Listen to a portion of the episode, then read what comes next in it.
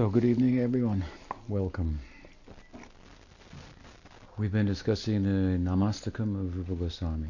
Shri Rupa Goswami, Prabhupada ki jai. Shri Namastakam ki jai. Harinam Prabhu ki jai. Gaud Premanandi. Tonight we come to the eighth verse, seventh verse, and the eighth verse as, as well. And um, I don't think I'll speak at too much length on these verses, hopefully leaving some time for questions, but it may lead us um, in areas heretofore unknown. So, um, as you know, very uh, briefly, to recap, as we come to the end now of the Namastakam, there, Namastakam of eight prayers, glorifying the holy name and um, they're written all in different meters, which would seem odd, but they're all in feminine meters, and the implication of that is that Krishna, who's non-different in his name, is encircled by the eight principal gopis who make him shine uh, that much brighter, make him known, make him available. There was some discussion about Shakti the other day, some questions from Pranada to me and of Maharaj as well. And of course, it's the it's it's by the shakti of a person or their energy that we really know about them. It's what it's what they do, what they're about. And mm, so by knowing the shakti of Bhagavan, then we'll know Bhagavan. We'll know if we know about the Maya Shakti, we'll know it's it's it's inert unto itself, so it needs a, a conscious activator. So It's not Your mic's way not, off. It's, it's, it's not coming through your mouth. The mic is bent the wrong way. I'm sorry.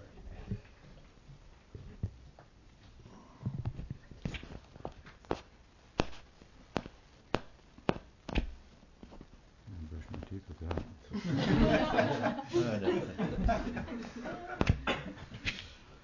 okay. Oh, there you go.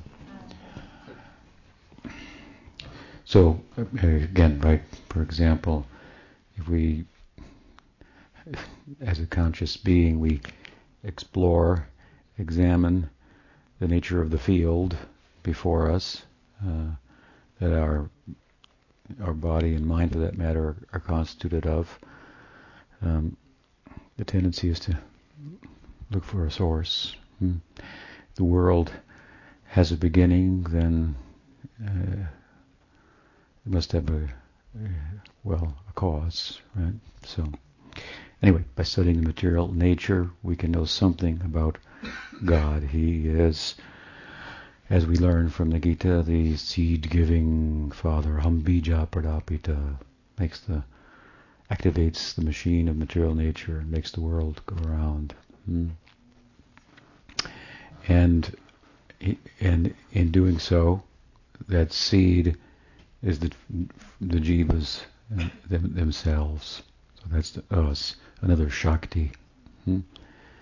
And um, and both of us, the Maya Shakti, Jiva Shakti, have Krishna as, as uh, uh, the Godhead as our source, a form of the Godhead. Say, let's say the Paramatma, and he has a source. If we keep going, and so forth. So, and what makes his world go round? Hmm, we figure, he, as the Paramatma, he makes this world go around indirectly by way of witnessing and sanctioning hmm, the movements of the jivas and the response of material nature, which is karma. So he's just. Hmm? Um, as Paramatma, witness and justice. Hmm? He cannot ignore material nature. He doesn't have a direct relationship with her, but he cannot ignore her, entirely override her, and then there would be no justice. And if there's no justice, what's the problem? Then there can be no mercy. There has to be justice in order for there to be mercy, because justice is an overriding of the mercy. Hmm? Excuse me. Excuse me. So mercy is excuse me. Mercy is overriding of of justice. so we have a just, a just feature of the Godhead, hmm, but we see in the world that some people appear blessed also. Hmm. Uh, so we may wonder about that. And of course, that is the influence of his Swarup Shakti in the form of the devotees. While there's the influence of karma in the world, there's also the influence of bhakti in the world, since a time without beginning. Indeed, that what's, that's what brings Bhagawan to the world of the Paramatma. The bhakti, mature bhakti in the hearts of devotees who are interested, who have, having attained the mercy, so to speak, of Bhagawan, are interested in something, interested in that, in his merciful nature, rather than his just nature. And this comes to the full force in the personhood of Krishna and what makes his world go round. It is that very, really compassionate nature that sometimes Radha is said to uh, personify. So I've just given some example. By knowing the Shakti, we'll know something about Bhagavan, and particularly his his his Swarup Shakti that Bhakti is is constituted of. So surrounded Harinam is by his internal energy, hmm? and particularly the Gopikas and Radha, uh, making his love life go around. And that then inv- implies other assisting sentiments and so forth, that it may all fully play itself out to the full measure of, for example, of parakia. You can't have parakia if you haven't got some non-consenting parents mm, and some friends who can cover for you mm, and um, help to make the rendezvous happen. Mm. Um, so um, so Harinam, non-different from Krishna, he's liberated, he's worshipped by liberated souls, and all well and good, but all the better that we heard in the second verse, he comes to the world, though he's liberated, beyond even the reach of the Upanishads, beyond the crown jewel of the sounds of the Upanishads, he shines very brilliantly, yet comes to the lowest part of the world in the form of syllables that can be uttered even nonchalantly, even without fully understanding, without any sambandha without understanding his shaktis, and there will be extraordinary results, right? We heard not only can aprarabdha karma be destroyed, but kriyamana karma, or karma that you would create in this life, hmm, you won't create you, you, you, could do away with, I should say. And um, and by namabhas also you can get some bhakti unmukhi sukriti, which will make you psychologically disposed towards understanding the Gaudiya, for example, way of looking at the scriptures. It'll just make sense to you. That's got to be the right interpretation, even though there are other schools and so forth, even non-devotional interpretations of similar verses. So the reason that we they, they resonate with us is because of some predisposition that's created by Bhakti Devi herself in the form of, as the example I'm giving, Rupa Goswami gives of, of an abhas, a shadow of the name. Hmm? But of course, uh, there is also the problem of the prarabdha karma, which is more, it's like I said, the email that's already been sent. You can't get it back. Uh-oh. Hmm? So imagine if you could get an email back that you sent it didn't mean to press send. That would be a pretty powerful tool. Hmm? So Harinam chanted with faith and supported by Sambandha Gyan hmm, has the power to do away with the prarabdha karma and also therefore liberate us in this life gradually in due, in due course. That's what we call bhava bhakti, right? And so these are some powerful effects of the name, but then we learned there is even more powerful effects of the name, and that is what? That uh, going forward, they also, the name Harinam Prabhu also has the power to do away with greater problems than our prarabdha. Prarabdha and other types of karma and different stages is all of our happiness and distress. That's what it is. Hmm? So you can do away with all our happiness and distress. You have to understand, of course, happiness in the world leads to distress, leads to happiness, leads to distress. Hmm? Two sides of the same coin. Happiness that is derived from attachment, hmm? acquisition, is the womb from which suffering is born because you can't keep it. Hmm? Just to give a simple example, as Krishna does in the Gita, Shashvatam, what is it? Uh, Dukalayam, Ashashvatam. In two words, he sums up the whole affair. It's miserable suffering, an abode of suffering, and and it's temporary. So even if you like it or you think you do, you can't you can't keep it. So the happiness turns to distress. Hmm? Even if you can keep it. If you become rich, then you have become nervous. Hmm? One time a devotee gave me a ring, a ring with a um, yellow sapphire. Hmm? It's kind of Jupiter influence astrologer devotee. So you wear it on the on the Jupiter finger, but it was a fairly expensive jewel, and it made me always apprehensive. I've got this like thousand dollars on my finger. I'm always poor, as you may know, and uh, so I, I found it was making giving me anxiety. I had I had it, I hadn't lost it. It was still giving me anxiety. Just to finish the story on that, one day I was feeding cows and cleaning the barn, hmm, and I had I had lost a little weight, and it went off my finger like that into the into the hay somewhere. I got lost. Uh, went to Goloka, I guess. Chintamani there in the hay, right? You can, what do you will find? So, so, so anyway, so even if you have acquisition and you can keep them for a fairly long time, it can cause you a lot of anxiety. So, uh, so this is aiming the whole range of material happiness and distress. This is all karma influence, and um, e- even in the Yoga Sutra, the kleshas, the same concept that we find in Bhakti-rasamrita Sindhu, for example, suffering. Happiness in Yoga Sutra Patanjali, the material happiness is included in the in the kleshas. So it's a way of saying the, the same thing. But there, uh, besides uh, these um, karmic problems, if you will. Hmm? There's allotted suffering and happiness that we have to endure and uh, and that we perpetuate and so forth.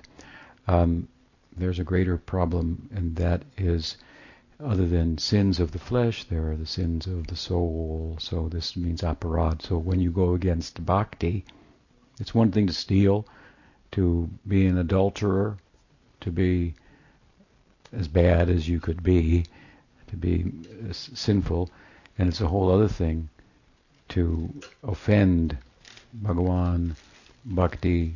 Hmm? So that's why the reactions and the, anar- accruing from aparad and the anarthas, so to speak, that they cause a blockage to our progress derived from aparad, they carry all the way into Bhava Bhakti. Bhava Bhakti is a liberated condition. It's kind of the the equal of for the Jnani's sense of Jivan Mukta, to be a Jivan uh, Jivan Mukta, liberated in the in the body, hmm? in Bhava Bhakti uh, for devotees. So, but but the reaction from offenses, uh, anarthas arising out of them, can carry into Bhava Bhakti because they're of a spiritual nature, so they can they they're more enduring. Hmm? They will go away. They have their time. There's and they'll clear, and suddenly someone will reappear. Well, in the Bhava Bhakti, it's different, but um, sometimes by offenses, we we see the devotee comes and he's always around. He can never join. Hmm? Hmm. He likes it. He understands it. He can never join. This means Vaishnava Aparad in the previous life. But in time it will pass, especially if he doesn't succumb to a samskar for that and offend in this life further. That happens sometimes, unfortunately. But if he doesn't and serves um, advanced devotees, then it will pass, and suddenly it's, a, it's as if some invisibly some blockage has been lifted. This can happen to us. I was saying the other night to karmically also, in different respects. Hmm. I knew a guy. He was a devotee. Uh, is a devotee. Was a truck driver. Hmm? That's uh, you know not a highly doesn't require a lot of education, and he didn't have that kind of aptitude. And I met him one day, and he was a physicist. Hmm? he became a physicist. I couldn't believe it. It's very interesting. So uh, I looked at it like, oh, certain certain prarabdha had karma had exhausted itself, and he became became an intellectual. It was quite startling to me. so, uh, so at any rate, um, then Harinam also we learn has the power to do away with offenses, and we talked about the fact that it has offense ability to do away with offenses to Bhagwan. So, in the sixth uh, verse of Namastakam, Rupa Goswami explained that there are two forms: the form of Bhagwan and the form of the name of Bhagwan. And of the two, which are non-different, there's still a difference. The difference being that the name is more generous, more merciful, than the named. The implication of which is if you offend the the person of the Godhead, Bhagwan, the name will stay with you and rectify hmm, through chanting any offense committed to the person or the form of Bhagwan. We gave a nice example of the Brahma Vimohan Lila, where Brahma offended Krishna. His offense was very slight, actually. Um, he wanted to test the power of Krishna. He was almost suspicious: is is this actually the same my guru who I saw at the dawn of creation? There he was dressed like a gopa, which is not very sophisticated, but he was speaking very eloquently uh, Sanskrit verses and enlightened me, enlightening me with the essential four verses of the Bhagavatam. His hand was held in the Gyan Mudra. Hmm? of a teacher giving blessings. Hmm? I saw Narayan, who's my source, and then he appeared as, uh, in this form. So I thought, this is the Vasudeva Krishna. He comes from Narayan. He's my guru. Now I've come to, to Vrindavan because something extraordinary happened, and the gods have notified me hmm, about it. Aghasura, sin itself, hmm, in the form of a python, hmm, has been liberated. And the way he was liberated is that he merged into the form of Krishna. He attained ultimately what's called Sarupya Mukti. So Brahma could understand he got a form like Narayan, that's Sarupya Mukti, and entered into Bhagavat Sayujya, Hmm. He entered the form of Bhagawan, Krishna, and got a form like Narayan. The, the subtle implication is, wait a minute, that kind of looks like Krishna. Narayan is an aspect of Krishna, hmm? rather than the other way around. So maybe, what's happening here? He, this is his kind of questioning. And then he, then Krishna, of course, begins to entertain him, uh, himself and his friends with pointing out the different uh, wonders of the forest, and then taking their picnic lunch, the scene of which is very, very sweet and charming. And Krishna's not holding his hand like this in the Gyan Mudra. Hmm? In fact, he's he's taking yogurt and rice from another cowherd's plate and mouth and holding it in his left hand. Hmm? And so, looks like my guru, but he's acting kind of weird. he's acting um, in an unbecoming way. This is Vidhi, Brahma, who's like the personification of all the, the rules of the Veda. Hmm? He knows he knows how to. He's got the form down. Hmm? But Krishna is now acquainting him with some substance, hmm, where the form then plays out in a way that bewilders even the people of Vaikuntha who say, "You can't do that. You can't sit on top of God, wrestle him to the ground. You can tie him to a mortar." Huh? You shouldn't even do that to an ordinary child. uh, this is this is this is form over substance. That is Golok. The other day it was, it was mentioned that somebody said that the devotees here are not very well trained or even the very nice, well behaved Aradan asked, sometimes I think we, I don't know the, how to do things right, the, all the details and so forth. Hmm.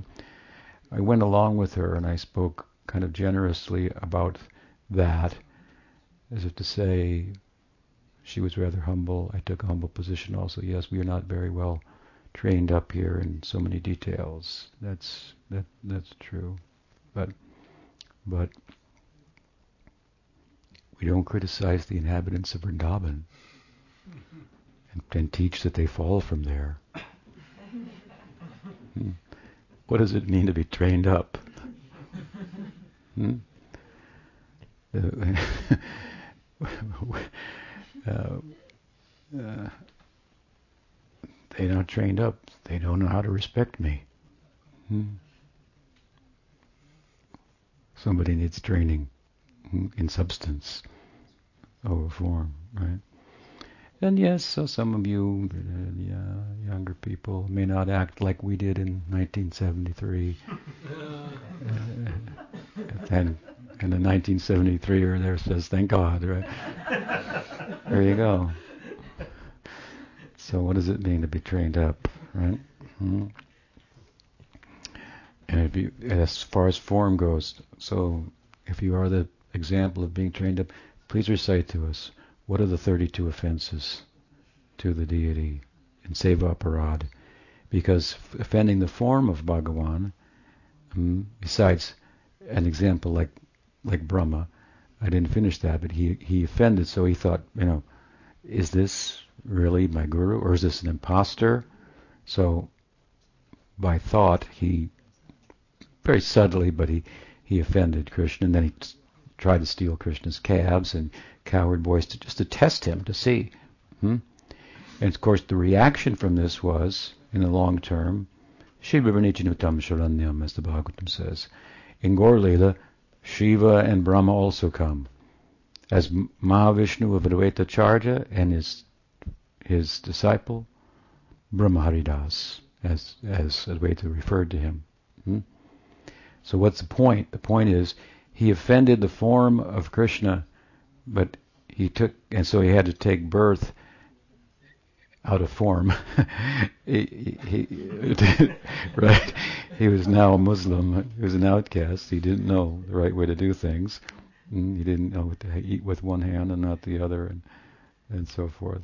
I, will tell you a quick story about that. One of my godbrothers told me that he was he had an opportunity to go with Prabhupada and some other um, sannyasis to a luncheon. I think it was in Bombay by one life member in ISKCON many years ago. Was wealthy and invited wanted to have Prabhupada come to his house and have lunch. So they, they went, and so he they served out the, the, the meal and so forth. And the man was watching and watching and watching, and then um, finally, when the devotees began to eat, he said, "Oh, I now I know they are Vaishnavas.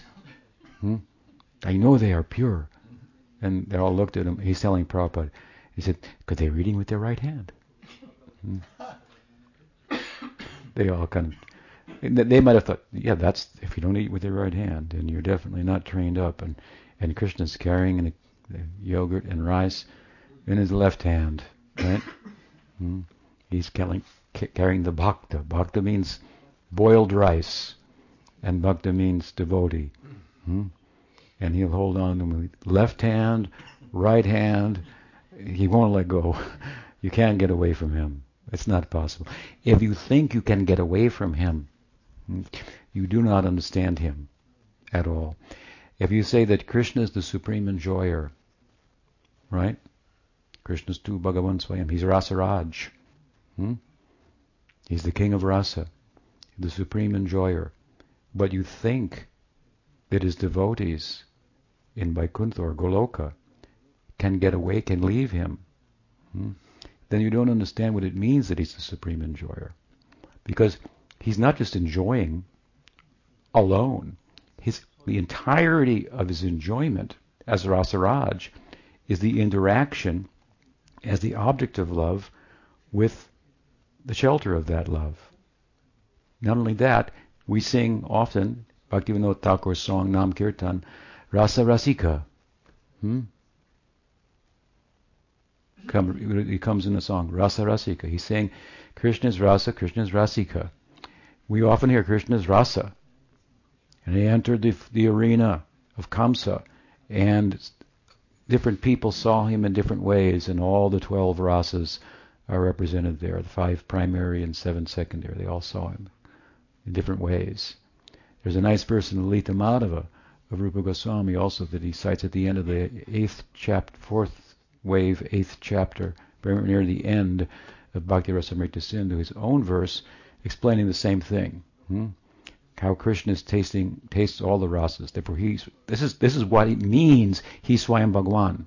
This is the Gaudiya way of explaining why Krishna is the source of all manifestations of divinity because he tastes all rasas.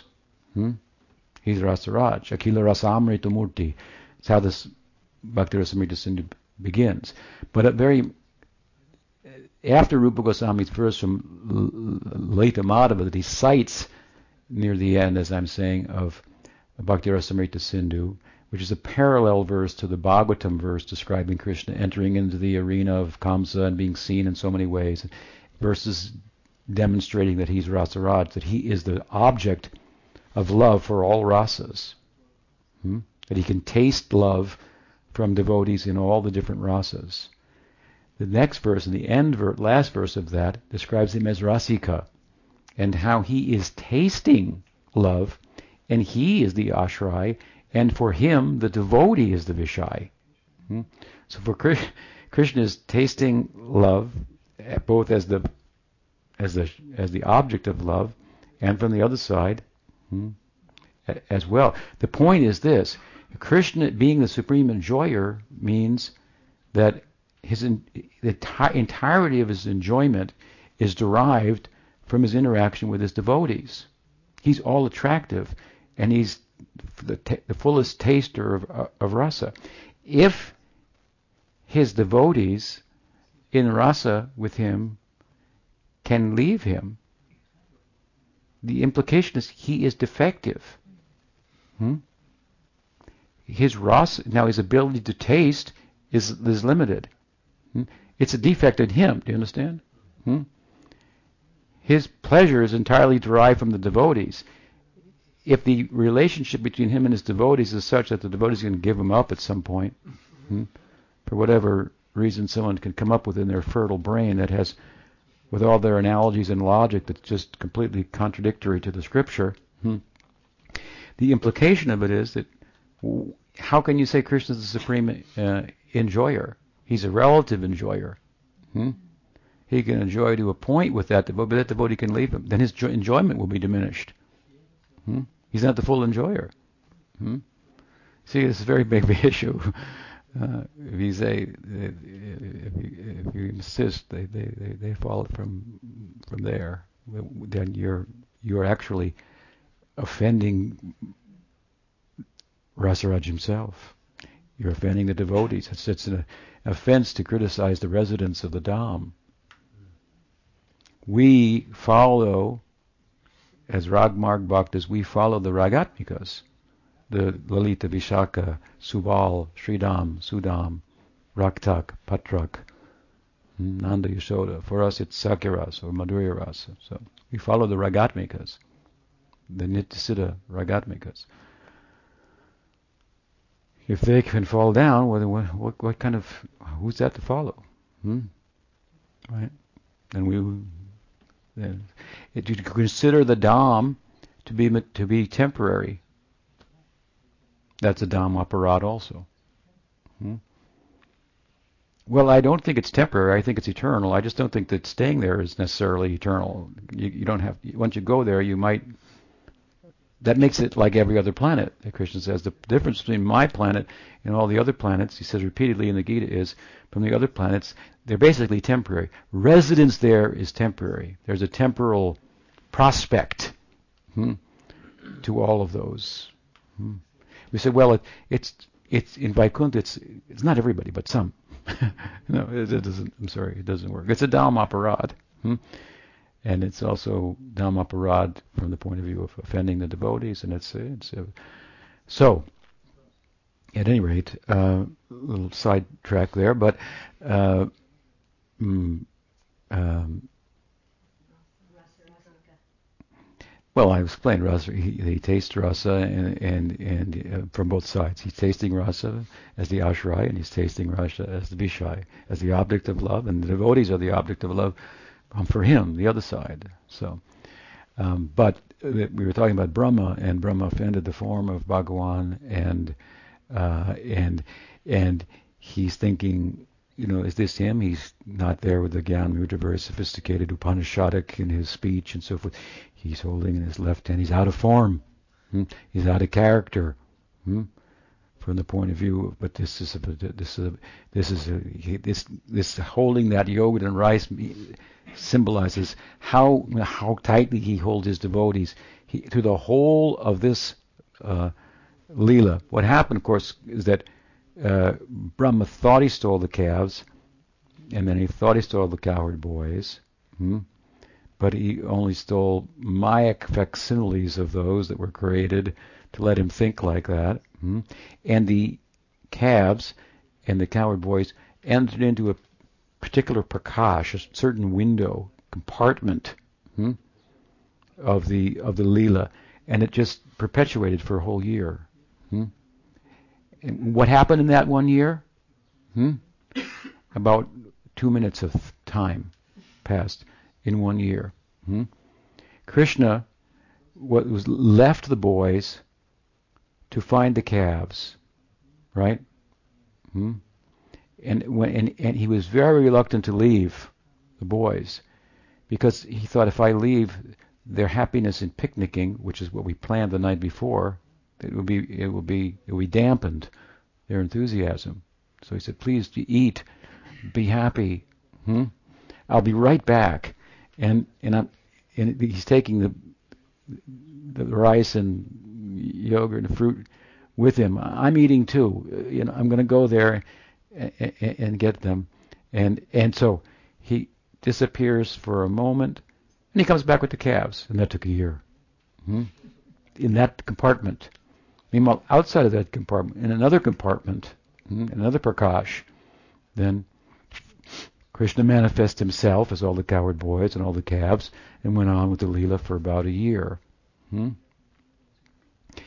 And there he's manifesting himself, so he, he's not interacting with this with this Rup Shakti. It's a little troublesome for him. Hmm? Brahma created some trouble hmm? to teach him. Anyway, so uh, so Brahma thought what he did, and and he thought he didn't understand at first. Krishna's holding the rice. Hmm? He looks out of out of out of character, out of form, but he's teaching that I, I, I love my devotees. Hmm? That's what it's about. I said devotees should love me hmm? because I love them. Sadhunam hridayam mayam. They are my heart. I am their heart. Hmm? Right? They are the Swarup Shakti Ananda that that exceeds Ananda, my my Swarupananda. So he's he's very subtly teaching this to Brahma. At the dawn of creation, he taught him with four verses.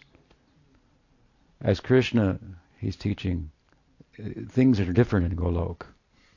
There are hand signals and and things, uh, how how it should go and what should happen and so forth.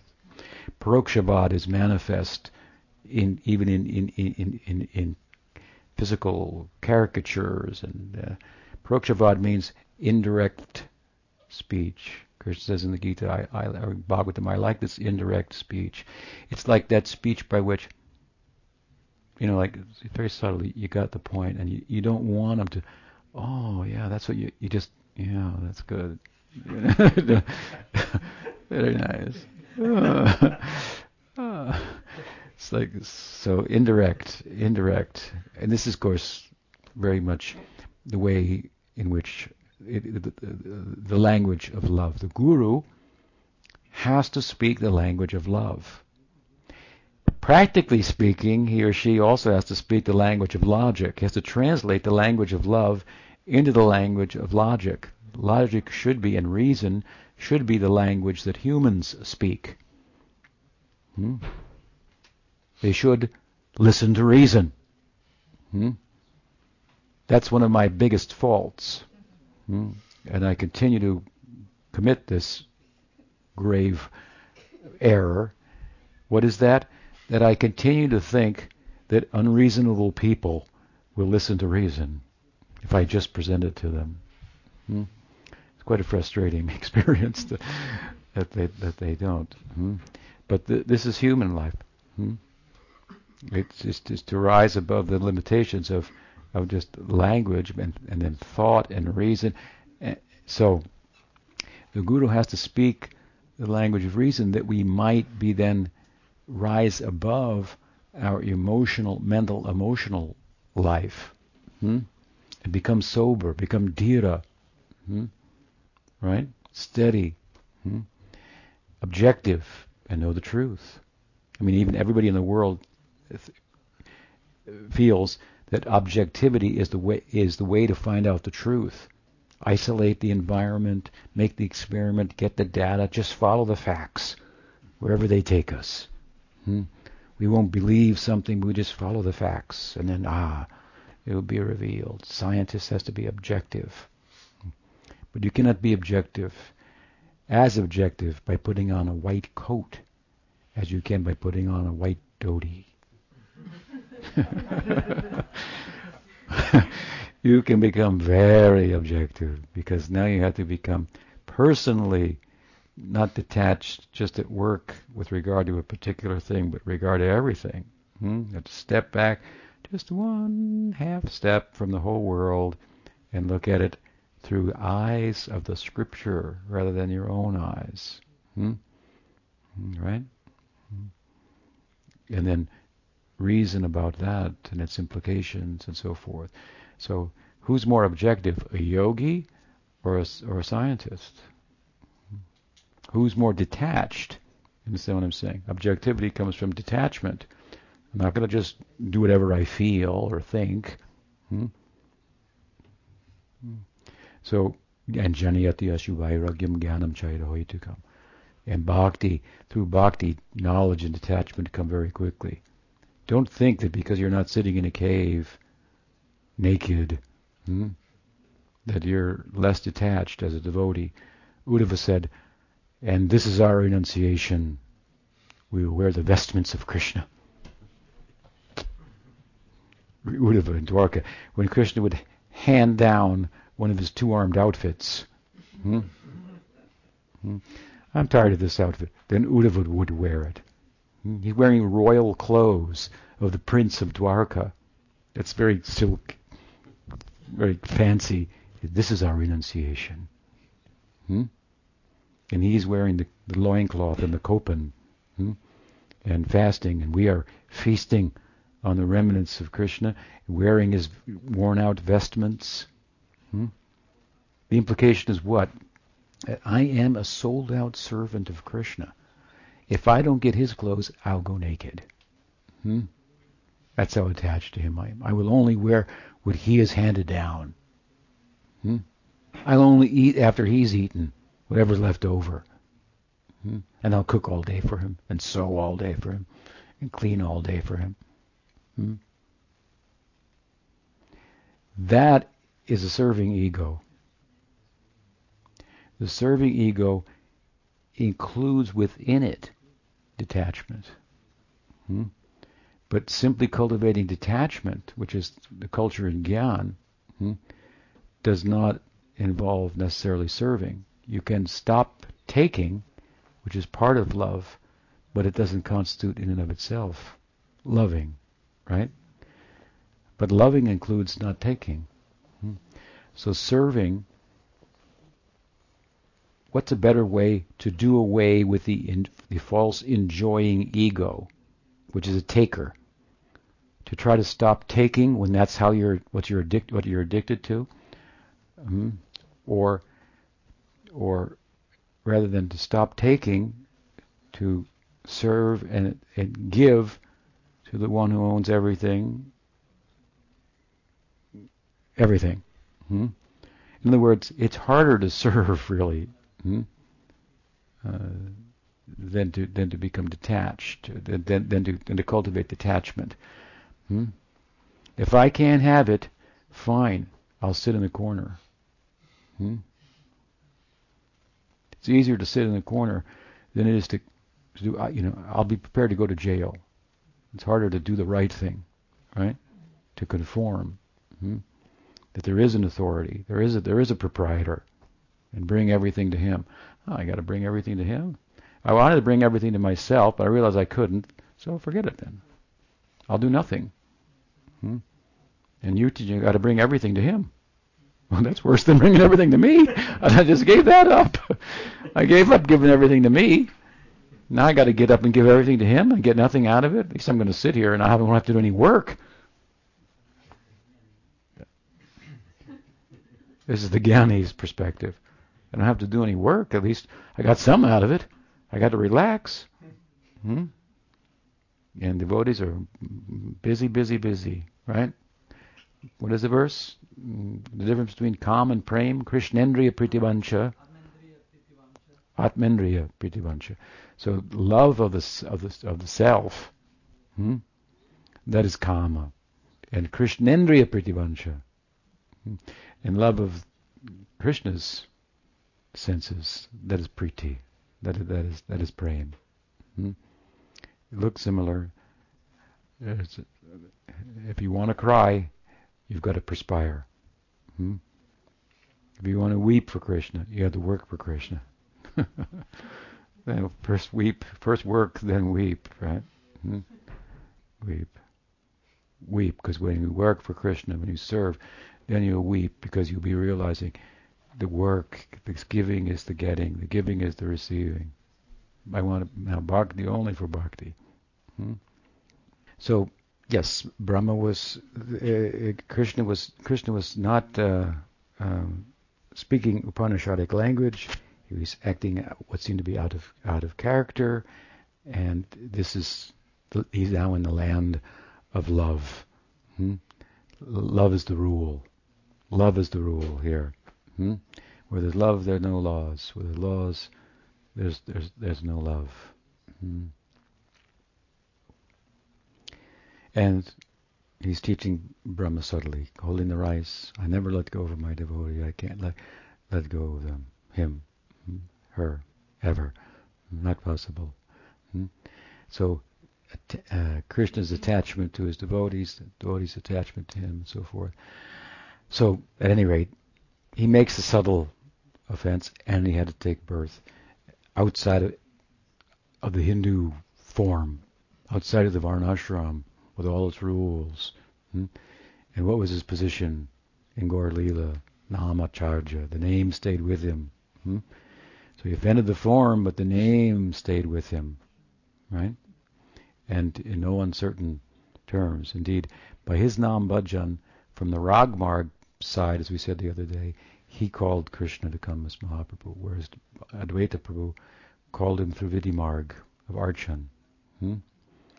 So Haridas, as Brahma Haridas, he got acquainted with the, the ideal there, and he got his reaction hmm, for offending the form, but the name stayed with him. So this is the point we ended with in our last discussion. Right? The, the, name stayed with him. Hmm? Uh, so, so uh, generous is the name. This is what Mahaprabhu speaks about in the second slok of Shikshastakam. Hmm? Right? He says, Nananuraga. The name is very generous.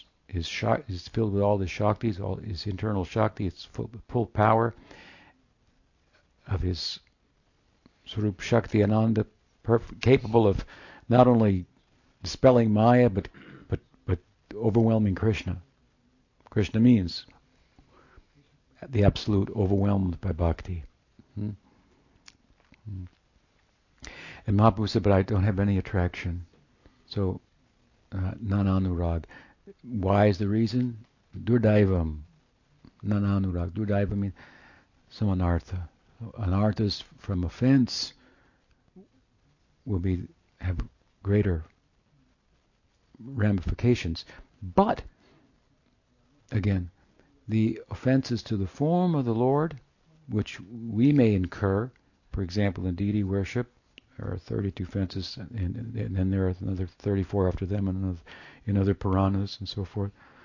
So many. So, if you make those offenses, then you, then the teaching is what the name. This is offense to the named, but the name will stay with you, and by chanting the name, those offenses can be overcome. Hmm? So typically, then our form of deity worship in Gaudiya Vaishnavism, which is centered on Nam Kirtan, is always full of always uttering the names. Hmm? Idam Naivedyam Om Glim Ramakrishna Bhyam Namaha, hmm? and so on, right? Um, so by by Nam by Nam Kirtan and other forms of Kirtan also, you can overcome you can before they can germinate and and and flower hmm, offenses committed to, to the deity can be cancelled out hmm. so this sounds great hmm. therefore we don't have to learn 32 offenses we can just make them and chant if you think like that though the problem is what the, the problem is that your that's right. It means that you're now your your uh, offense to the form has become an offense to the name, because the principle is that there's there's an offense to the name that, that, that basically that if you think that by because the name has the power to rectify, if you sin, then you can chant then on the strength of the name you can sin and there'll be no problem. Hmm? This is an offense. And Chakravarti Thakur explains this carries out through all, in all realms within the religious um, life. In other words, uh, it's not just if you if you think, um, oh, I can commit this sin within the realm of karma, and by this piety I can overcome it, then you're making offense in that realm also. Hmm? So if you think, oh, if I offend the deity, I can just chant, so I don't have to learn about how to serve the deity properly, no problem. Hmm? And I keep making offenses, then those offenses to the form of God suddenly become offenses to the name. Hmm? And now what are you going to do? If the name has the power to mitigate and um, remedy offenses to the form, how are we going to overcome offenses to the name? We've gotten to the f- full end here of the problems that we have to deal with. Hmm? We may have offended the name. If we, in fact, if we chant without any feeling, feeling doesn't come, then there must be offenses in the background because we see people chant and they do get the feeling If it's not coming in us, then it must be we have some offense in the background. Hmm. Offense to the name. How are we going to overcome that? By the name, we may get rid of karma. By an abbas, we may get some karma. By uh, by chanting name with faith, get rid of prarabdha karma. Hmm. We can overcome offenses to the form of the Lord. But what about the name itself? now the most merciful and powerful form of the expression of the Lord that's helping us in all these ways, we're offending that. You see, now the scale on the offense has just reached its its zenith. How we overcome? Well, where else are you going to turn? Is the point. If you fall on the ground, you have to use the ground to get up. Hmm? Right? There's nothing lower than that. You, you, you bottomed out here. So, you, so if you offend the name, we've already learned from the very first verse, there's nothing higher than the name. right? It's non different than Krishna himself, and if there is a difference, is more merciful than Krishna. So now, if you offend the name, who are you going to go to? Who who's higher than the name to exonerate you from the offense to the name? There's nobody higher, so you have to take shelter of the name. Hmm? And the name itself, through chanting, will, in due course, uh, dissipate the reactions to offenses in the past. Hmm? But there's a spirit that Baladev speaks about in his commentary on the Namastakam, Baladev Vidyabhushan, with which that chanting should uh, be done, and that is with this spirit that I am not, I will not commit any offenses now. I have some bandagyan. I know what the offenses are. There are ten offenses to the name. Hmm?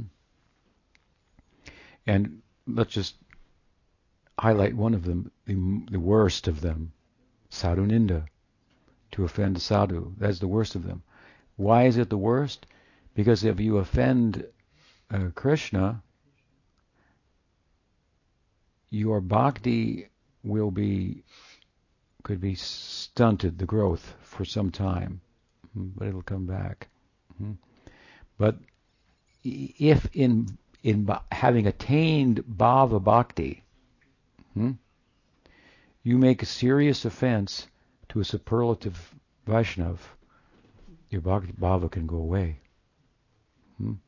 So the power in the wrong direction derived from Vaishnava aparad is greater than the power in the wrong direction derived from offending Bhagwan. Hmm? It's just the opposite is true too, right? You please Krishna more by pleasing his devotee been pleasing him. Therefore, he says, if you want to please me, please my devotee. Those who say they are a devotee are not my devotee. Those who say they are the devotee of my devotee, they are my devotees. So we know that. So the opposite is also true. Hmm.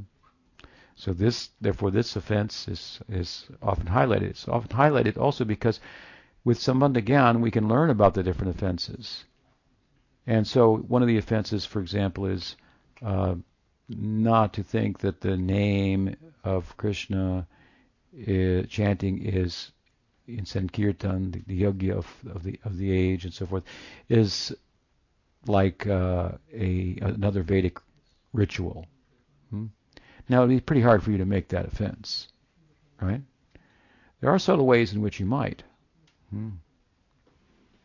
You might think, without this particular ritual, I don't do it right then, then it's, it's, going to be a problem. When we installed and Balaram in in in, in Vrindavan, it was a three-day affair.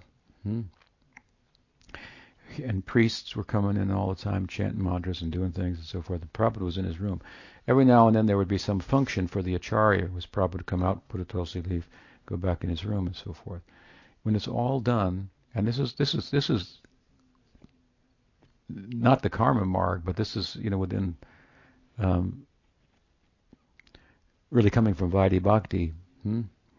Uh, all this, all these procedures for installing the deity. And what is the deity? The form of Krishna and Balaram that we see in Vrindavan. Where does that come from? You have to understand that form never appeared in the world before. It's coming right from the heart of Prabhupada. Balaram leaning on the shoulder of Krishna, Krishna with his hand on his on his hip, uh, holding his flute like this. Balaram leaning on him, and Prabhupada thinking, who is stronger, Krishna or Balaram? Hmm? If it's Balaram, why is he leaning on Krishna's shoulder? Hmm? So a person who can feel that, really feel that, hmm? Then from his heart the deity came outward. Hmm? And then for everybody else, they're pouring water on him, making sure he's there. You know, he came from the heart of that form. I'm saying that that that um, configuration you know, it's not that there's Krishna and Balaram deity different Prabhupada said, let's make one like that. Hmm? That particular form, that comes right from Prabhupada's heart. Hmm? And he would speak about it in charming ways, as, as I mentioned. Hmm? So, this is what the, really the deity worship is. The heart of the charya is, is expanded externally that devotees can take advantage. Hmm? right? In a form they can handle. So, uh, what was the point now? So, uh, so they did all these yagyas. It took like three days, and, and then after it was over, we did kirtan, and Prabhupada said, actually, just by the kirtan, everything was perfect. All that stuff was just show to please everybody else who thought you got to do it like this, you got to do it like. If you don't do it like this, there's going to be a problem. Hmm? Just by kirtan, uh, our kirtan. And we, of course, we would have been wise to say, just by you, you, you are, you are. Just by looking at you, we do kirtan. Hmm? It's said the superlative. It's said that the superlative Vaishnava is one who, upon seeing him, hmm, one begins to chant Hare Krishna. I used to say, without seeing him, people began chanting Hare Krishna. Like, without seeing him, temples opened in Central America. Hmm? Without seeing him, temples opened in Canada. There, I, I, in Canada, I know in Vancouver, there's a temple. 300 devotees. Prabhupada never went there. They were all chanting ecstatically at four every morning. Hmm? That is a very extraordinary uh, devotee. Hmm? That's just very, very mind mind-boggling. Hmm? Um, so, um, so so the, so and Sudulaba Bhagavata okay. So the great devotee, we should be careful not to offend the devotee, hmm? right? Um, and um, so this offense can be highlighted. But uh, if you offend such a devotee, even in bhava, then you may lose, lose your bhava. It's possible. Hmm? Uh, in pleasing the devotee, you will please Krishna more. So this is Vaishnavism. Hmm? So we should be careful about these offenses. We should learn them. When we learn them, of course, you're not going to, many of them, I think this is the point I was making, you learn, oh, this yagya to install the deity, for example, in the kirtan yagya, is like uh, the same as a uh, horse yagya or something, you know, which you want to get uh, to become Indra. They're not equal. To think they're equal is to commit a nam aparad. Hmm? You know, it's pretty hard to commit that one, right? If you get, if you just hear about it, you learn it. So some, the knowledge, sambandha gyan, can help you avoid the offenses. But there are subtle ways that you could make such an offense by way of thinking certain things are essential, hmm? um, uh, like like from within the, the, the broader periphery in which Vaishnavism appeared, for example, within the Varnashram dharma. Hmm? And then you might think, well, certain things from Varnashram are required to do, otherwise your bhakti will be inhibited, or if you don't do them, your bhakti will be affected negatively. You start to verge on these type of offense. So that yeah, so you really really have to think. I used to think when I used to do book distribution, sometimes I would just go through the offenses and I would just think how I'm committing every offense. There must be a way I'm committing have committed every offense. I'd learned this one, you know, and, and, I don't do it overtly, but there must be some subtle way that I'm doing that. Hmm? Then you get deeper understanding of all the implications and so forth.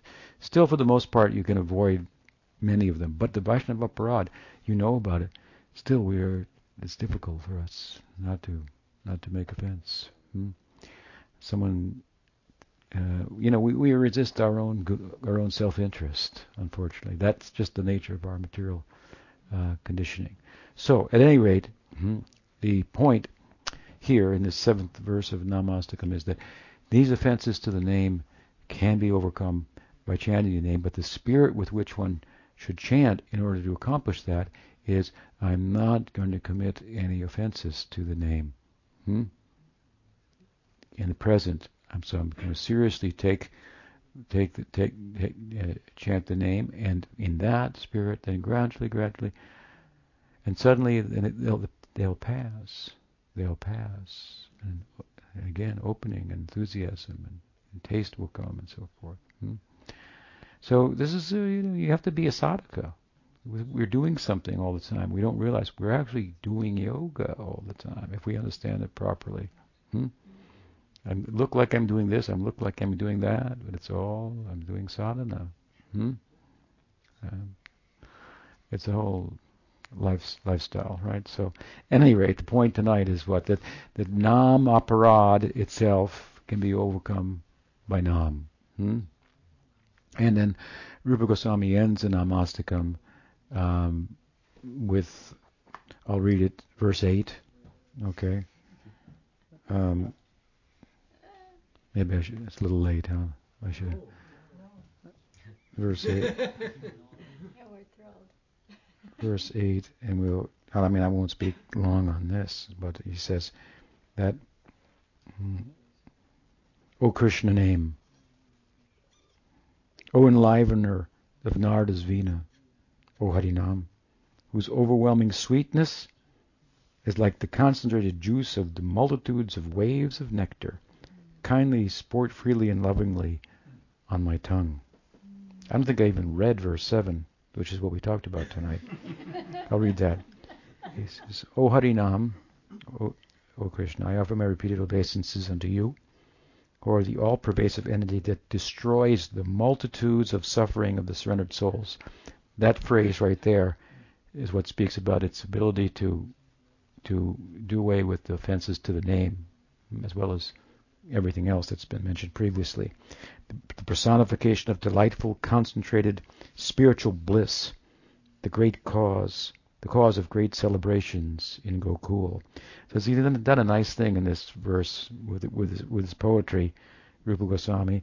He says that again that the name can um, um, uh, chanting the name by the chanting name we can overcome offenses to the name, and and that means that all of what's been spoken about in the past and more, as far as removing the negative to our pursuit of prema, name can do. And then he and he, he, he, he he's glorifying the name, and he says uh, that you are the personification of delightful, concentrated bliss, and the great cause of celebrations in Gokul. So the implication of this, it, it, he says that by doing away with all these negatives hmm, in the course of chanting, you're in a position to come to the positive of prema the characteristics of prema bhakti are Sandrananda Visheshatma and Krishna Akarshani. So it, it, he describes Krishna as concentrated, delightful, concentrated bliss. This is Sandrananda Visheshatma. It's the quality of of of, of bhakti that Krishna corresponds with. That it makes the bliss of Brahman hmm, seem insignificant in comparison. And people are uh, lying on a bed of nails to get the bliss of, of, of Brahman. Hmm? It's an insignificant thing compared to the bliss of prema. So, uh, Rupa Goswami, of course, described this in Bhakti Rasamrita Sindhu in the very first chapter. And the second characteristic of prema bhakti that Krishna corresponds with as the object of that prema bhakti is what? Well, he says here he's the great cause of celebrations in Gokul. So it's it's in a sense a way of saying that he he's Krishna. It's that prema is Krishna Akarshani. It conquers conquers Krishna, hmm? and all of the goings on, which is a constant celebration where again, walking is is dancing and the talking is singing and there is singing, and there is dancing, and the constant festival uh, and vibration of his names um, that uh, speaks to us about his um, the power of prem, hmm, prem nam to conquer Krishna. And then he concludes again by saying, "O Krishna nam." So he he specifies at the end, Krishna nam is the best name of Krishna. And there's many statements in the scripture to this effect. He refers to Narada. This is where Bhaktivinoda Thakur's song, Narada Muni Bhajai Radhika Ramana Name comes from. This is some from the last verse of Namastakam. I think he must have a song for every every verse in Namastakam. Bhaktivinoda Thakur ki jai. Harinam Prabhu ki jai. Rupa Goswami Prabhupada ki jai. गौर राधा माधव की जय गौर भक्त वृंद की जाय गौर प्रेमानंद